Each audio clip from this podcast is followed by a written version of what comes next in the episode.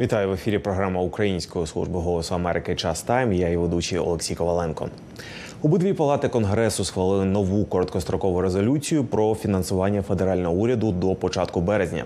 Документ вже направили на затвердження президенту Джо Байдену. Відповідно до двоетапної бюджетної резолюції, одна частина урядових установ отримає фінансування до 1 березня, інша включно із бюджетом Пентагону до 8 березня.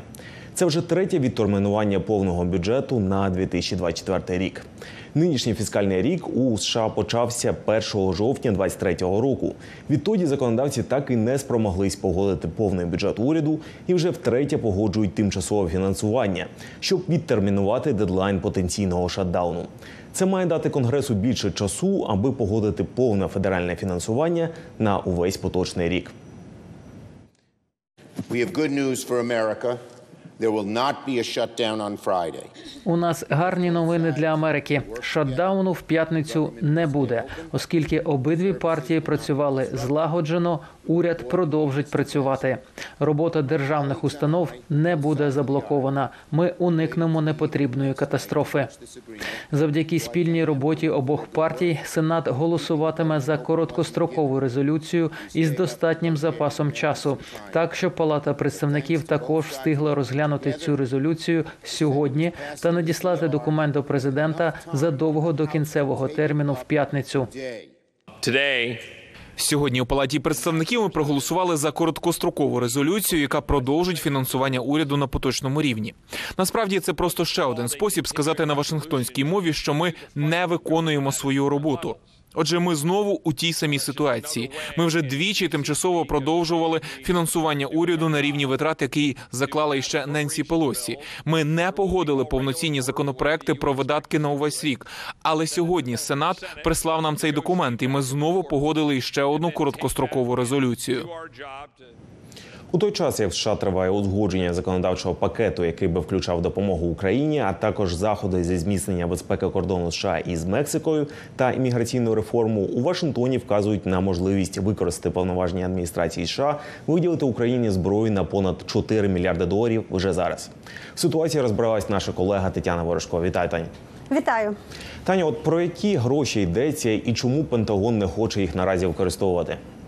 А ще в грудні 2022 року Конгрес схвалив допомогу Україні на суму в 40 мільярдів доларів. Ця допомога надавалася за різними програмами. От, власне, одна з цих програм в рамках президентських повноважень це безпосереднє надання техніки та військового озброєння, безпосередньо зі складів Пентагону в Україні. Потім а ці гроші компенсувалися, ці витрати компенсувалися за іншими програмами. От, власне, в Пентагоні говорять, що в них завершилося фінансування на всі програми, крім цієї. Чи можуть вони надати Україні зброю в рамках своїх повноважень на суму в понад 4 мільярди доларів. Ці експерти, з якими ми спілкувалися, або або видання Bloomberg, які також займалися цією темою, кажуть, що теоретично вони можуть це зробити. Законом це ніяк не забороняється. Але ж чому вони це не роблять в Пентагоні? Це кілька разів запитували це питання. Як і ми, так і інші журналісти. Вони пояснюють це двома основними причинами. По перше, оскільки вони не переконані, не знають, чи будуть гроші на те, щоб поповнити запаси, то надання Україні зброї зараз це може нанести шкоду оборони здатності Сполучених Штатів. Ну а також головне, що треба зосередитися та працювати з конгресом на тому, щоб схвалити новий пакет допомоги Україні. Ще в жовтні адміністрація Байдена запросила в конгресі допомогу Україні на суму в 61 мільярд доларів. Таня, ти спілкувалася з різними експертами, які говорять, що Пентагон все ж таки має вдатись до цих фондів. Якою їх аргументація? А ну один з цих експертів Скотт Каленен, який є директором зарядових відносин організації разом. Вони займаються власне і лобіюванням на користь України. Говорить про те, що ці розрахунки Пентагону вони є хибними. Звичайно, є невеликий ризик щодо непоповнення цих запасів, але є він є невеликим. А от ризику для України та для світової безпеки в разі ненадходження зброї, навіть хоча б протягом певного періоду часу, надзвичайно вищі. Давайте послухаємо.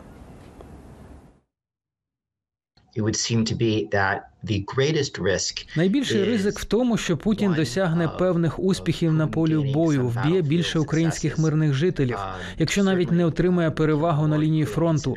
Але також існує ризик, що Путін відчує слабкість у цій нерішучості, навіть якщо чекатимуть 3-4 тижні.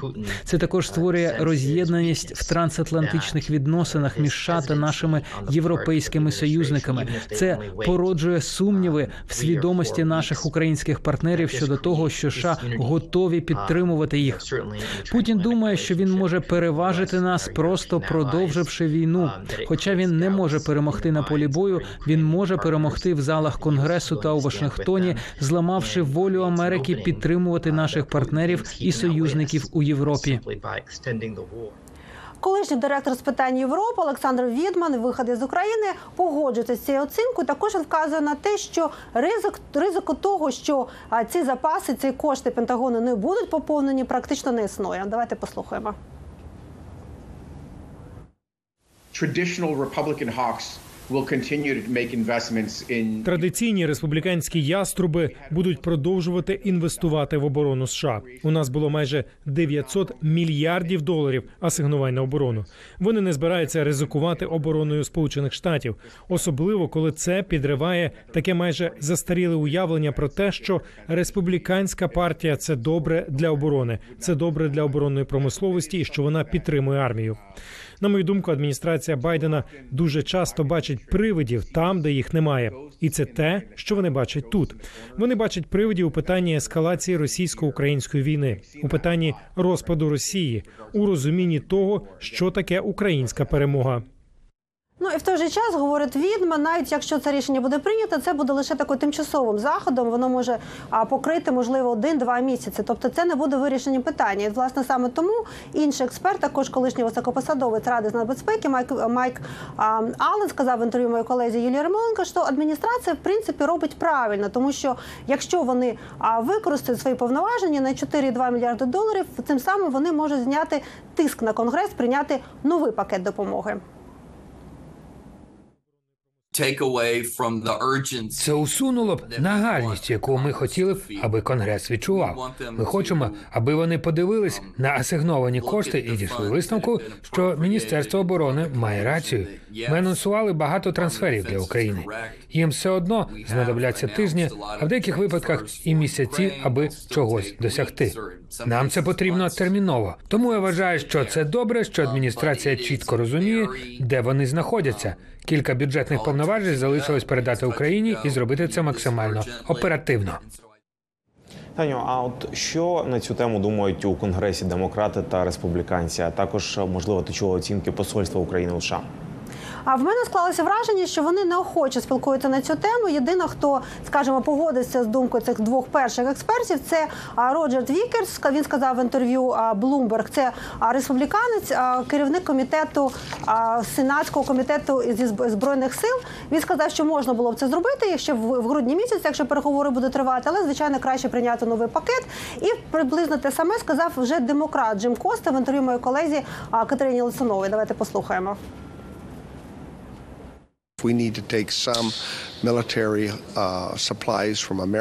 Якщо нам потрібно тимчасово забрати деякі військові матеріали у американських військових, щоб постачати в Україну та показати Європі та решті світу, що ми продовжуємо підтримувати Україну. Я сподіваюся, що це станеться раніше, а не пізніше. Але я сподіваюся, що нам не доведеться використовувати американські військові запаси, тому що Конгрес, зрештою, забезпечить протягом наступних кількох тижнів додаткове фінансування, яке ми обіцяємо Україні, Ізраїлю та для гуманітарної допомоги.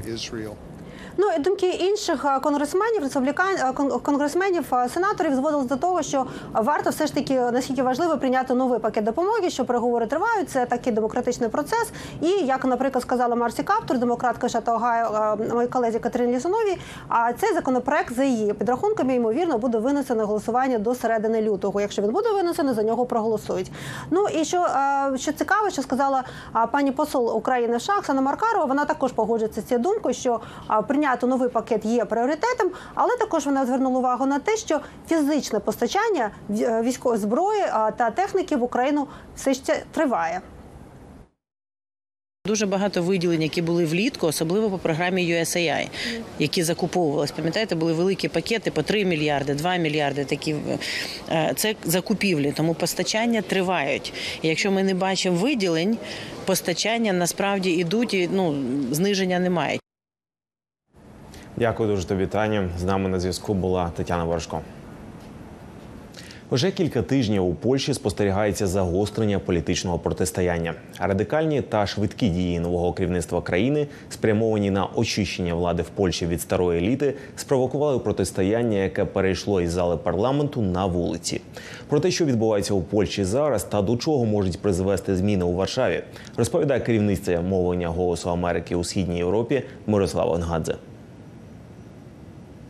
Польща стала полем політичних битв після швидких дій нового уряду з метою зміни керівництва важливих інституцій, відновлення контролю над суспільним телебаченням та скасування змін в системі правосуддя, що було джерелом розбіжностей між Польщею та Європейським Союзом. Нині опозиційна партія Право і справедливість або ПІС, яка керувала Польщею вісім років, виступає проти змін, зриваючи роботу парламенту та організовуючи протести на вулицях. Минулого тижня прихильники опозиції пройшли маршем до офісу прем'єр-міністра, підбадьорені своїм лідером Ярославом Качинським. Якщо ми маємо виграти, то мусимо змінити цю владу. Вони навіть не повний місяць при владі. Пані та панове, ми мусимо зупинити цей уряд, який почав реалізацію цього плану. А у відповідний момент за допомогою виборчих бюлетенів змінити його і так змінити, щоб вони не повернулися, бо це не польська влада. Бо то не польська влада.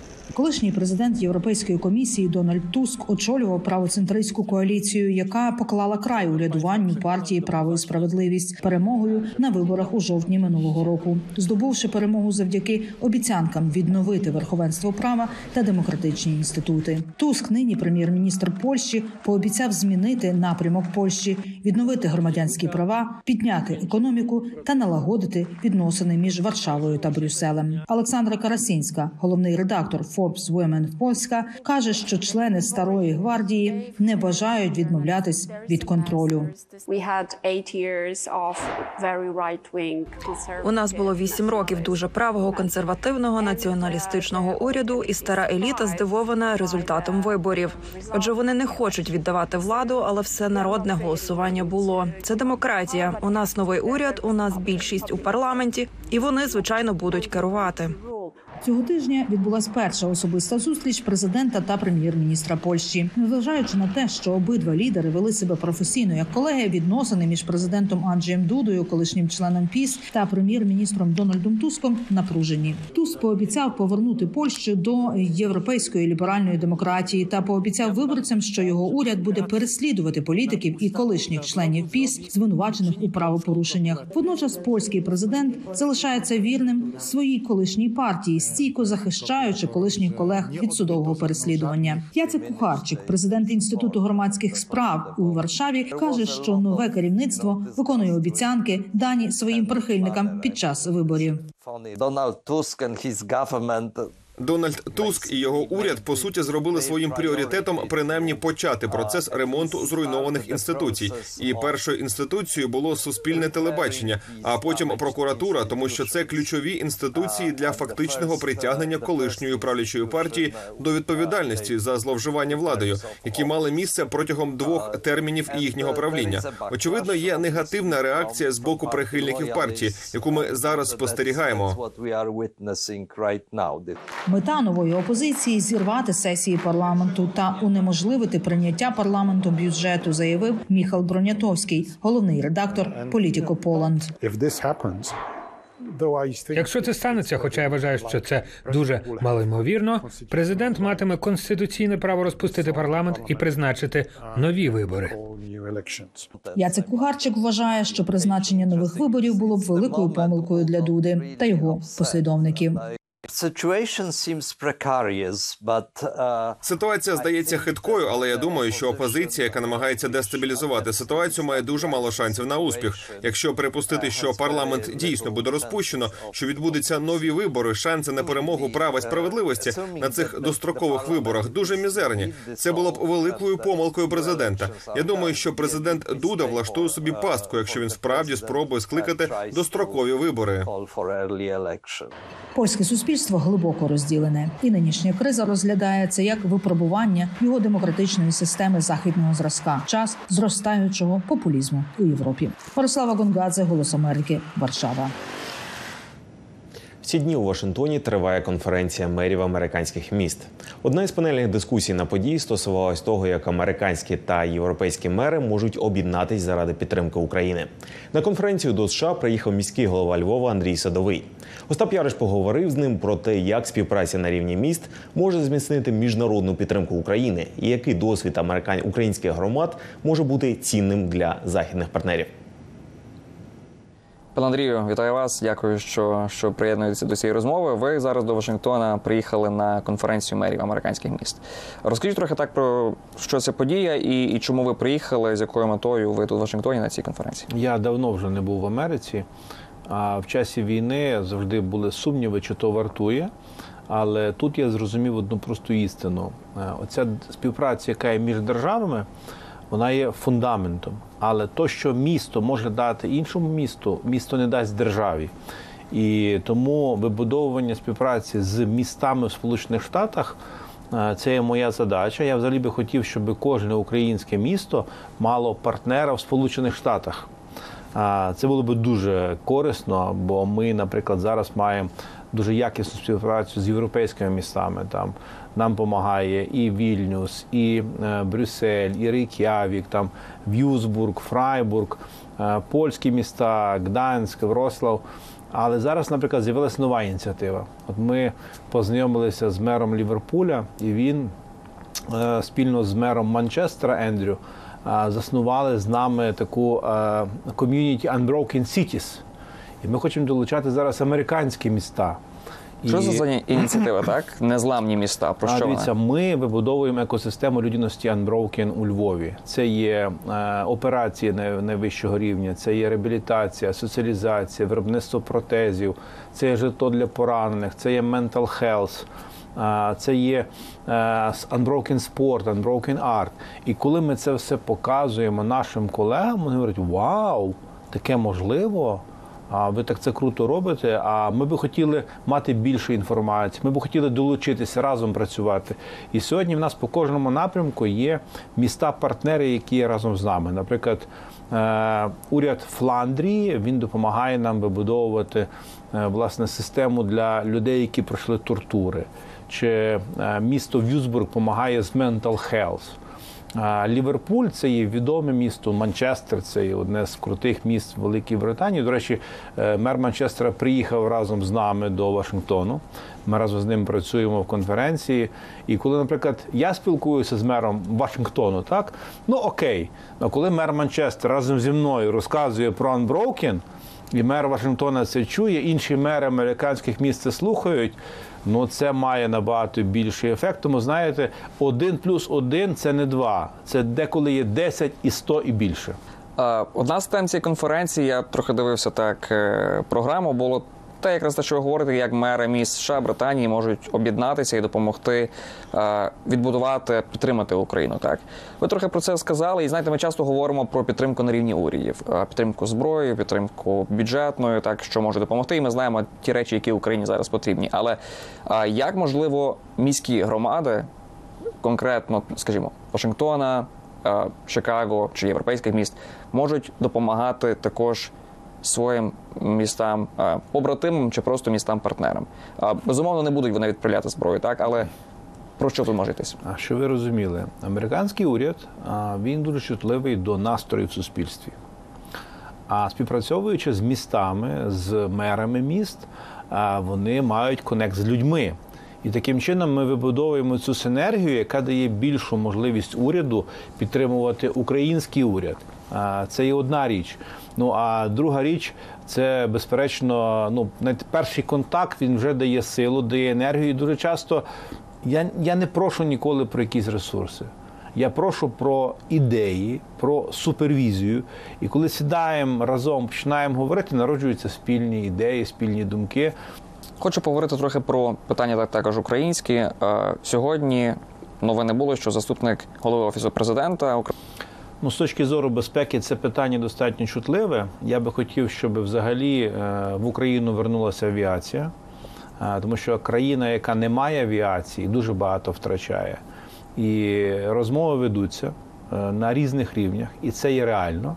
Для цього, звичайно, треба трошки змістити з польської сторони систему протиповітряної оборони на українську територію. Небагато, там треба 70 кілометрів поставити ряд.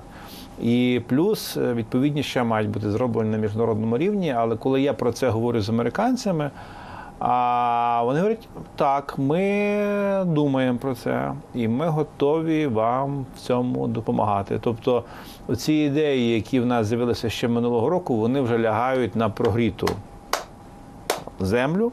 І я вірю, що в цьому році авіаційне сполучення відновиться світ, Україна. 2024 Так. Для цього треба більше систем протиповітряної оборони, якісь інші речі. Е, Це є комплексний підхід. Це і посилення протиповітряної оборони, щоб ми розуміли, е, це закриє не питання литовища одного чи другого, це закриває вже зону там в радіусі 70-100 більше кілометрів, і це можливість і для виробництва, і для більшої безпеки для людей. Звичайно, що потрібні відповідні страхові фонди. Ну, це мінімум треба там з мільярду доларів стартувати, тому що ні одна авіакомпанія не буде літати, якщо не буде мати гарантії покриття страхових ризиків. З точки зору готовності персоналу, з точки зору авіакомпаній, які можуть літати, це також питання, тому що ми кажемо, а ізраїльські е, літаки вони обладнані спеціальними системами, коли вони випускають спеціальні там е, ракети, на які е, там реагуємо противник чи інші речі. Тобто це складна система, складна конструкція, але в світі е, це можливо і це працює. І я вірю, що в цьому році ми будемо літати.